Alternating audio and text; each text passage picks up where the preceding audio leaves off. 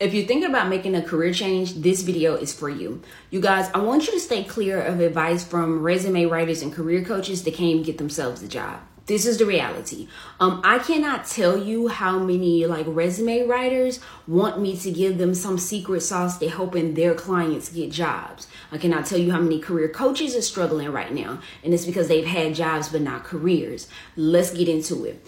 One of the things if you're going to make a make a career pivot right now, you need to understand value proposition marketing, okay? Right now companies are tightening their budgets and because they're tightening their budgets and their pocketbooks right now, you need to understand what are the areas that businesses care about what is it that they're trying to do? So, if they're trying to eliminate waste and they're trying to build processes and systems to scale, you need to learn the skills or market the skills that you understand how to scale a business, that you can create replicable processes and Shortcast Club